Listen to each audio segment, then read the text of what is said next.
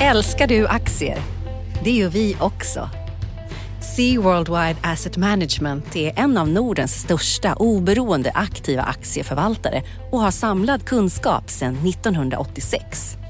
Ta del av vår kunskap på seaworldwide.se. Bokstaven C, worldwide.se.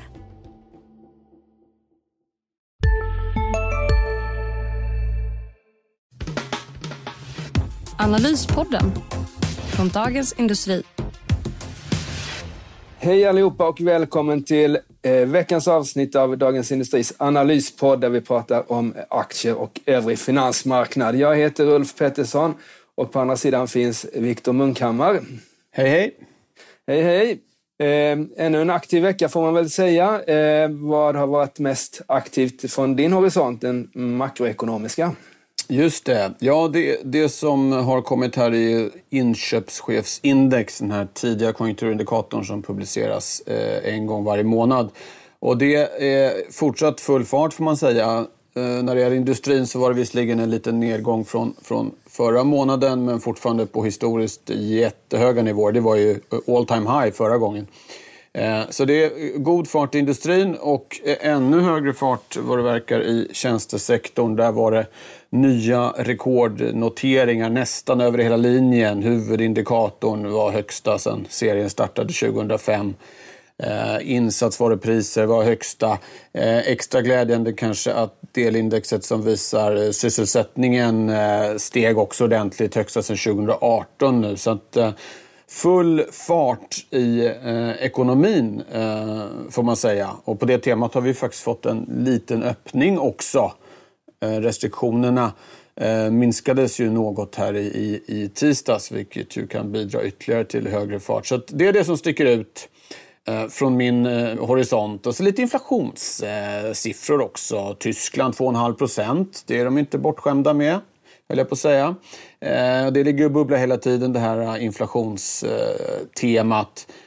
Möjligen ska man också nämna en liten kanske teknisk historia men ändå ett tecken i tiden. Federal Reserve, den amerikanska centralbanken, meddelade eh, häromkvällen att de nu ska börja sälja sitt innehav av företagsobligationer. De har ju precis som Riksbanken köpt på sig lite sådana.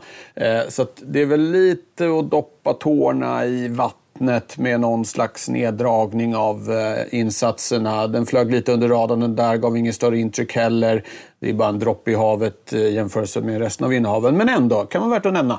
Men kanske en liten testballong och se hur marknaden eh, funkar utan att eh, Fed står och köper hela tiden. Där jag sitter då, börsen som jag bevakar, så är det också all time high. Du nämnde all time high, Viktor. Eh, i detta nu så är OMX30 eh, uppe på nya rekordnivåer och vad det gäller sådana här eh, utdelningsjusterade så har vi ju haft all time high ett, ett tag nu faktiskt. Så det är eh, otroligt vad det går. Och det går extra bra i, i Stockholm. Här. Stockholmsbörsen är upp en, drygt 20 procent i år och det är ju klart mer än USA som är upp 10 och övriga Europa som är upp 14. Så det, det är full fart även på Stockholmsbörsen.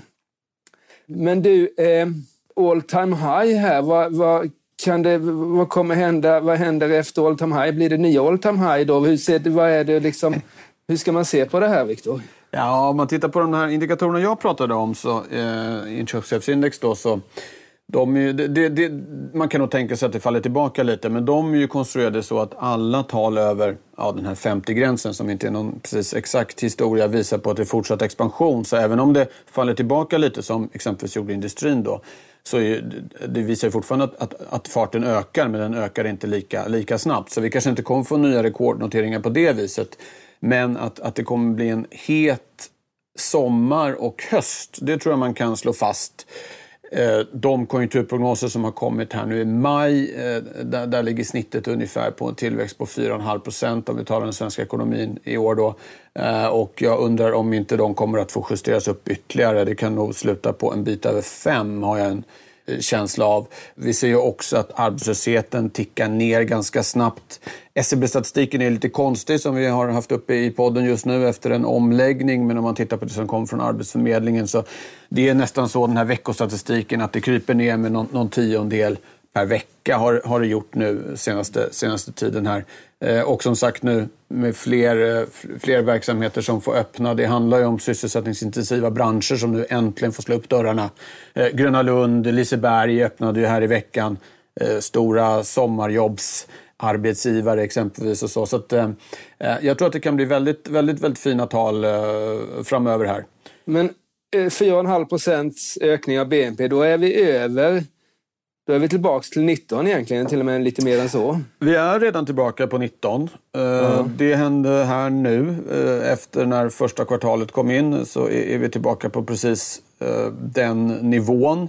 Och då får man ju tänka att det, det, då har vi fortfarande missat lite av den här liksom, trendtillväxten. I normalfallet tänker man sig att BNP växer, så att komma tillbaka till den trendnivån som skulle ha varit utan pandemin, det kommer ju dröja ett tag till. Ofta i kriser så gör man aldrig riktigt det. Så var det efter finanskrisen exempelvis. Det, det, är liksom, det är eh, eh, välfärd och konsumtion som är förlorad för, för evigt. Men, men, men eh, som det här året ser ut att arta sig så kommer vi nog närma oss den där trendtillväxten. Eller kanske i slutet av nästa år som också ser ut att bli ett väldigt bra år. Och ska, om man ställer det här i ett historiskt perspektiv då. Eh, Eh, vad liknar det här? Är det liksom... Eh, har vi varit med om det, du och, du och jag? Eh, ja, den här typen av tillväxttal. Vi hade ju väldigt stark uppstuds till slut efter finanskrisen med, med, med höga tal. Eh, men det som är intressant med den här kraschen som det ju ändå var förra året är att den ju inte i den utsträckning som man kunde befara verkar ha stött till med några permanenta skador i ekonomin. Utan, och, och samma med säg, hushållens balansräkningar som brukar ta stryk i, i kriser. Det är mer att eh, sparkvoten har ökat så det finns ju en massa pengar som väntar vid, vid sidlinjen där på att få komma i arbete. Alltså om man tar hushållen som aggregat. Man ska inte sticka under stol med att vissa har drabbats jättehårt, blivit av med jobbet och så vidare. Men om vi talar om liksom aggregaten då. Eh, så att, så att eh, det finns ju skäl att tro att, att eh, eh det inte blir lika eh, långvariga Eh, ekonomiska problem till följd eh, av den här krisen. Sen en annan sak som håller på att hända i den här krisen är att vi faktiskt kanske får lite inflation. Jag skrev i en text här i veckan att det nästan luktar lite, lite 80-tal Eh, över, över det hela. Som jag nämnde så var ju exempelvis delindexet över insatsvarupriser här i, i, eh, i ett av de här mätningarna i veckan på, på rekordnivå. Eh, och någonstans så ska väl det här puttra ut kanske i konsumentledet också. Mm. Så det blir intressant att följa. Det är det alla pratar om också. Ja. Och det är ju intressant. Vi har ju haft, och det hör man ju nu på stan här, och vi hade Gränges VD var det väl ute i tidningen som pratade om att han höjer priserna kvartalsvis nu och det är ju lite 80-talsstuk över det där. Men hur ska man se, är det farligt med den här inflationen? Är det liksom, vi har ju pratat om att vi, vi vill ha upp inflationen och nu kommer den. Är det liksom något vi ska liksom börja oroa oss för? Efter, det är ju någonting vi har så att säga, längtat, eller i alla fall Riksbanken har längtat efter under många, många år. Ja, precis. Ja, nej, men än så länge är det absolut ingen fara. Centralbankerna generellt, inte bara Riksbanken, verkar ta ganska lugnt på det. Det är ju framförallt Federal Reserve man tittar på. Men det, det du det du tar upp här är ju den stora frågan nu. Eh, vi vet att vi kommer få höga inflationstal nu under sommaren. Allting sammanfaller ju på något sätt. Eh, I alla fall västvärlden så släpper restriktionerna. De här shoppinglystna hushållen med feta sparkvoter får äntligen liksom komma ut på grönbete eller vad man ska säga. Vi har massiva finanspolitiska stimulanser. Centralbankerna ligger fortfarande och eh, stödköper och har nollränta. Vi har ju haft en del störningar. Halvledare har vi skrivit mycket om, men i princip alla råvaror har det dragit. Det är containerbrist, driver upp transportpriser. Det är som någon slags perfekt storm för att få inflation. Och då är frågan, ja visst, det är alla med på, men kommer den sätta sig på något sätt och, och, och ge inflation mer varaktigt? Det är fortfarande en öppen fråga. Mm. Tittar man på marknadsprissättningen så finns det ju i princip ingen oro för det. Nej. Och du kan ju det här bättre, Viktor, men så som jag har förstått det, det är ju det som liksom verkligen triggar igång en inflation, det är ju löneökningarna egentligen om de börjar ja. ta fart här. Och hur, jag vet inte om vi har mycket, mycket lönerörelse vi har kommande framför oss här, men, men alltså om man hade varit fackföreningsordförande och se dels de här tillgångspriserna vi har haft eh, som har gjort alla kapitalägare rikare än någonsin och, och, och, de fantastiska vinster vi har i bolagen och en inflation. Är det inte dags att de liksom slutar prata om 2% utan pratar om 4% om det ska bli någon reallöneökning att tala om? Jo, Um, så kan det mycket väl vara. Nu eh, i alla fall i Sverige fick vi ju ett nytt treårigt avtal som låg på samma låga nivå som det har gjort eh, ja, i 5-10 år nu. Ja. Drygt 2 procent. Det som kan tillkomma då är den här så kallade löneglidningen, alltså ökningar utöver avtal. Och den har ju lyst med sin frånvaro i 10-15 år också. Det har knappt varit någon löneglidning. Eh, men det är möjligt att det kommer eh, börja hända. Återigen blickar man kanske mot USA. En intressant vecka. Eh, det var ett svagt, oväntat svagt utfall på, på arbetsmarknaden där i april och då pratar man om att det handlar kanske inte om efterfrågan utan om utbudet. Alltså att folk inte tar de jobb som, som finns. Eh, en förklaring där är då kanske att, att arbetslöshet, a-kassan är tillfälligt hö, höjd så att det liksom blir ekonomiskt lönsamt att ha det istället för att ta ett jobb till, till minimilön. Samtidigt så ser vi så anekdotiska bevis, eh, snabbmatskedjor som lockar med en iPad om man tar ett jobb och stannar i tre månader. Sign-on-bonus som man kanske normalt förknippar med fotbollsspelares övergångar men för att ta ett jobb och sådana saker. Så att visst, visst, finns det, visst finns det möjlighet till det. Och, men som du säger, för att det ska bli något varaktigt av det här så är det i lönerna det måste börja sätta sig. Och, eh, vissa tecken kanske i USA på det. Eh, inga tecken överhuvudtaget, exempelvis i, i Sverige. Och man ska ju också komma ihåg att det finns fortfarande väldigt mycket lediga resurser på arbetsmarknaden. Även om den har gått bättre än vi, vi hade, hade befarat så är det ju fortfarande så att det står många vid sidan av. Eh, inte bara i Sverige utan i princip eh, alla andra länder också. Ja, men där tycker jag lite, är inte det ett matchningsproblem? Framförallt i, eh, i Sverige men kanske i USA också. Att nu har vi då en centralbank som än så länge säger ju i alla fall eh, Fed exempelvis att, att eh, de tar inte så hårt på den inflationen utan det är arbetsmarknaden man tittar på. Det är det fortfarande eh, många miljoner fler arbetslösa än innan pandemin. Men, men så att säga, vi har ju haft en strukturförändring i, i, under den här tiden också med digitaliseringen och att H&M skulle återanställa de här 26 000 som har försvunnit från, från bolaget senaste året det är ju liksom inte särskilt rimligt. Utan, utan kan man verkligen med penningpolitik bringa ner en arbetslöshet som som är så att säga strukturell för att vi har ett paradigmskifte på arbetsmarknaden. Det, eh, Nej. Det, som... det, det, kan man inte. Det, strukturella faktorer på arbetsmarknaden är svårt för eh, centralbankerna att, göra någonting åt. Men som du säger så har ju dels så har ju Federal Reserve, då, de har ju faktiskt ett annorlunda mandat än, än exempelvis eh, Riksbanken. De ska ju titta också på, på arbetsmarknaden och särskilt nu då så har de ju verkligen ställt in sig på det. Eh, det är liksom, man brukar prata om att ibland att centralbanker vill se inflationen i vitögat innan de, innan de gör något. Nu är det på något sätt arbetslösheten de vill se i, i vitögat. Och i USA har de ju en, en erfarenheter väldigt färska eh, från åren precis innan pandemin när det visade sig att det gick. Sista dagarna nu på vårens stora season sale. Passa på att göra sommarfint hemma, både inne och ute och fynda till fantastiska priser. Måndagen den 6 maj avslutar vi med Kvällsöppet i 21. Välkommen till Mio. Har du också valt att bli egen? Då är det viktigt att skaffa en bra företagsförsäkring. Hos oss är alla småföretag stora och inga frågor för små. Swedeas företagsförsäkring är anpassad för mindre företag och täcker även sånt som din hemförsäkring inte täcker. Gå in på swedea.se företag och jämför själv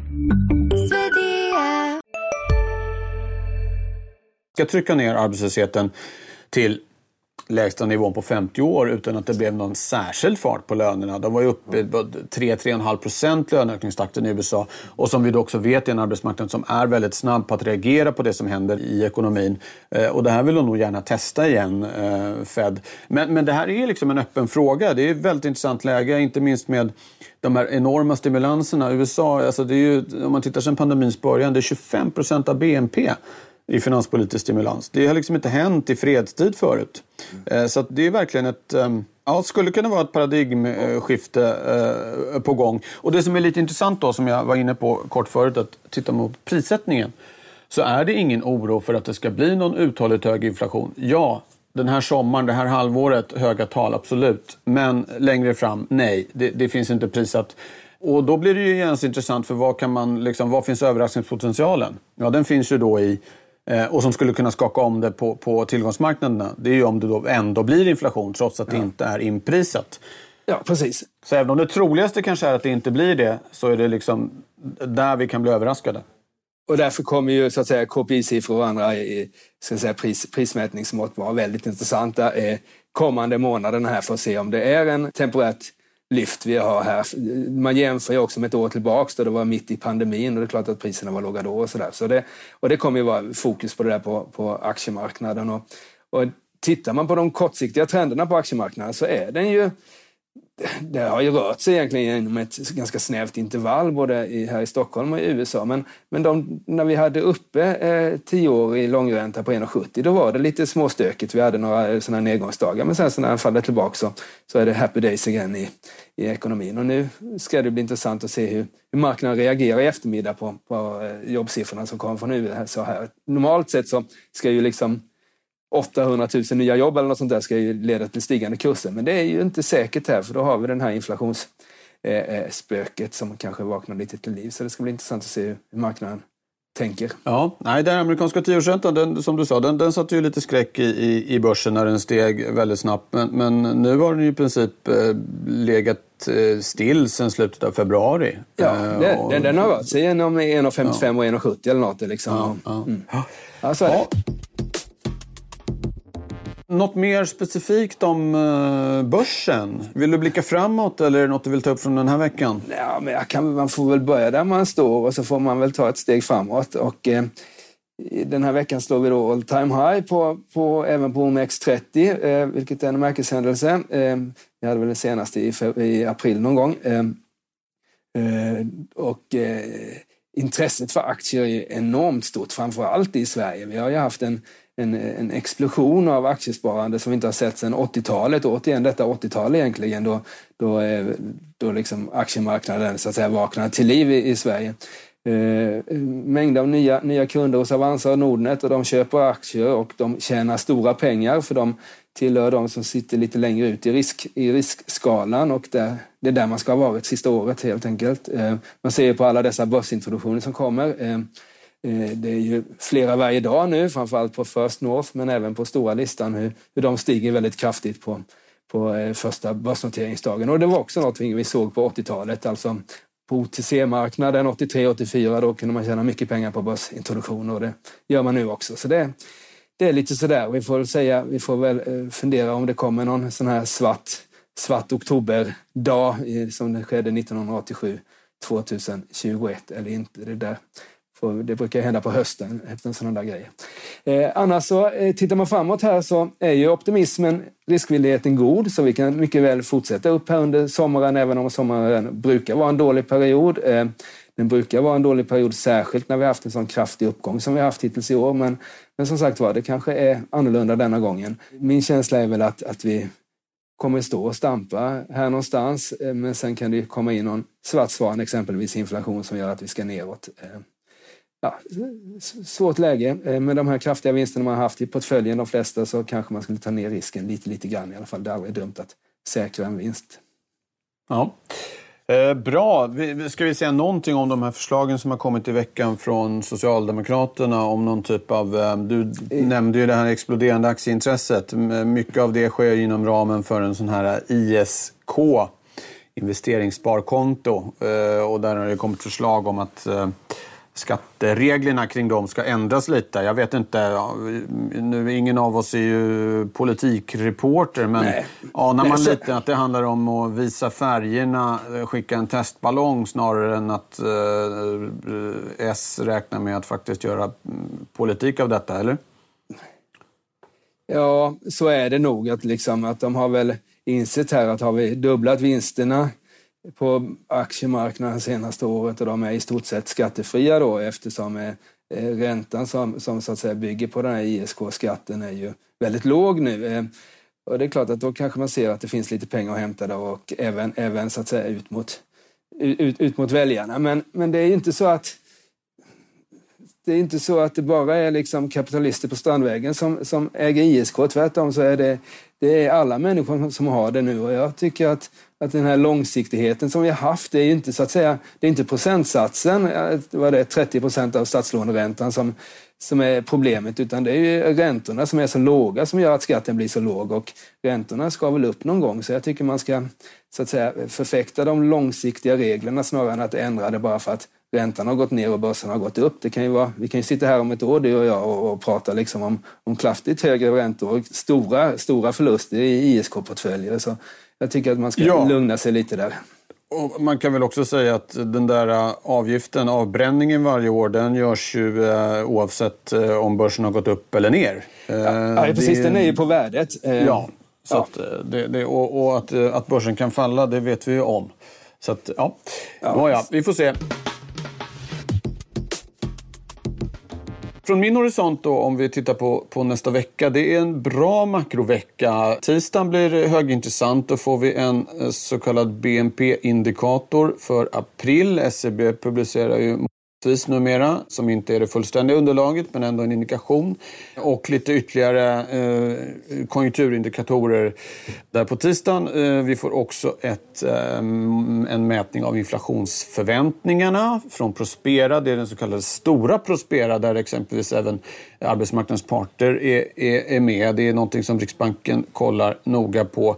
Och så får vi ett färskt inflationsutfall för maj. Eh, det sistnämnda kommer på torsdag.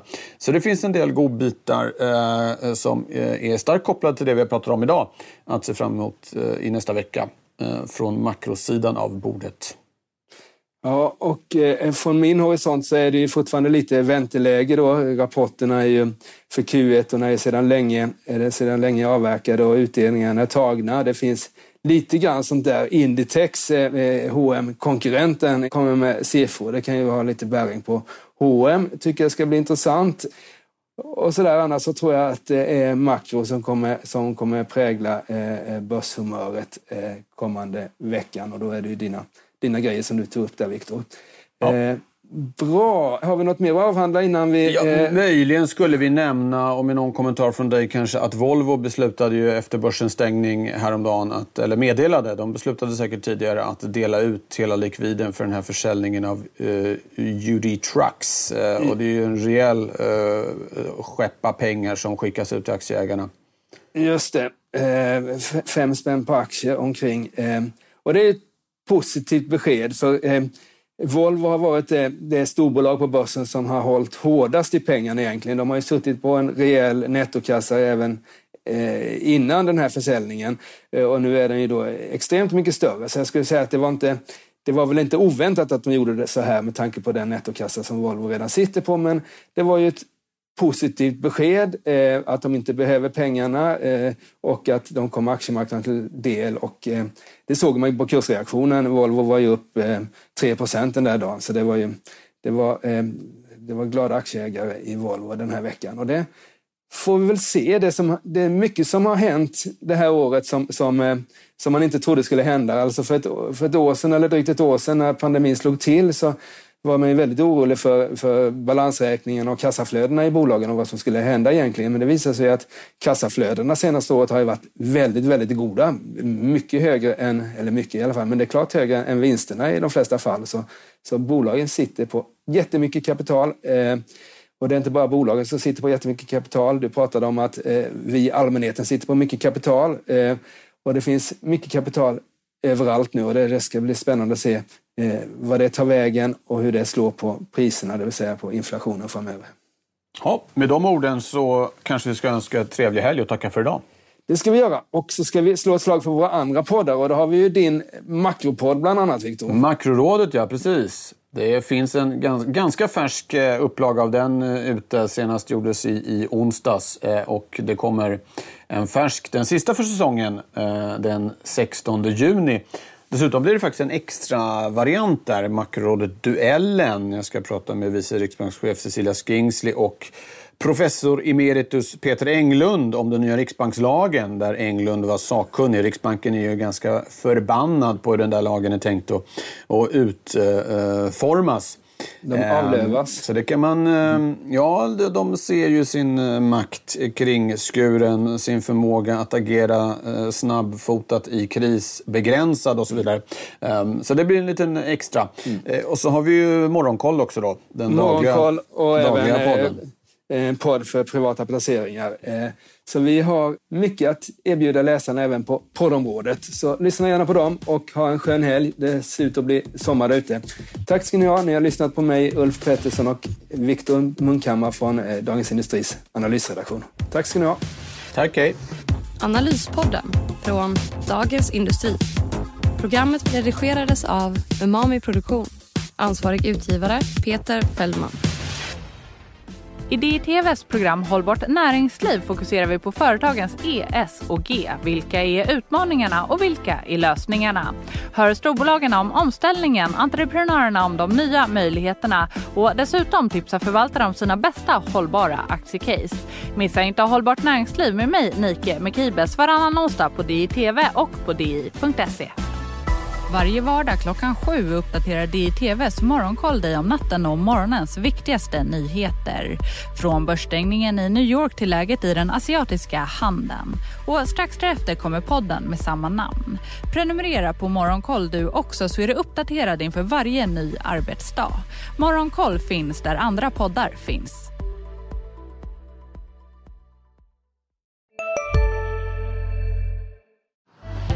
Älskar du aktier? Det gör vi också. Sea Worldwide Asset Management är en av Nordens största oberoende aktiva aktieförvaltare och har samlad kunskap sedan 1986. Ta del av vår kunskap på seaworldwide.se.